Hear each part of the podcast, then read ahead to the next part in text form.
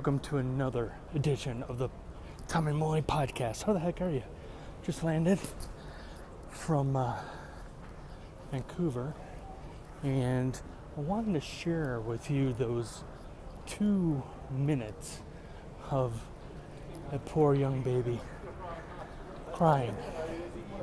And luckily for you, that was only two minutes.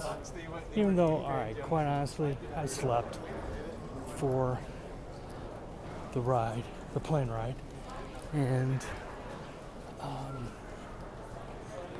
you have to feel bad for the parents because it's an uncontrollable situation. It's a situation where um, baby's ears probably didn't pop, or tired, or hungry, or crabby, or what have you. So you really can't blame the parents in those situations. And as a frequent flyer, you understand those situations. You understand that, again, it's not in your control. It's, it's rough.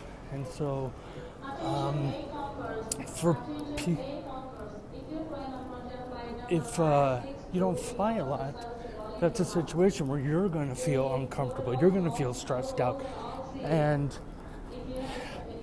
again, you have to feel for the parents, you know? So, anyway, um, that's what I really want to just mention and again give you a moment of what it's like to be in the air. And yes, occasionally uh, you get your seat kicked by a little kid behind you, which occasionally I did.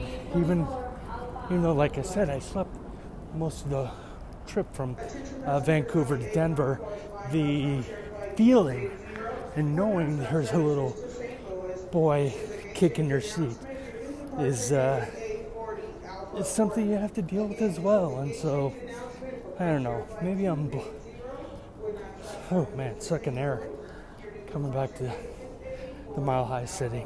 I'm feeling it. Um, but those are just some things you have to deal with. Sitting on a plane for a couple hours, two, three hours. Whew. I feel like I just ran about a uh, seven uh, uh, being on the treadmill and cranking up to seven. Anyway, so that's it for now. Just want to share with you the sounds of being on an airplane. Talk to you soon. In the next segment, where we'll talk about another one of my God moments.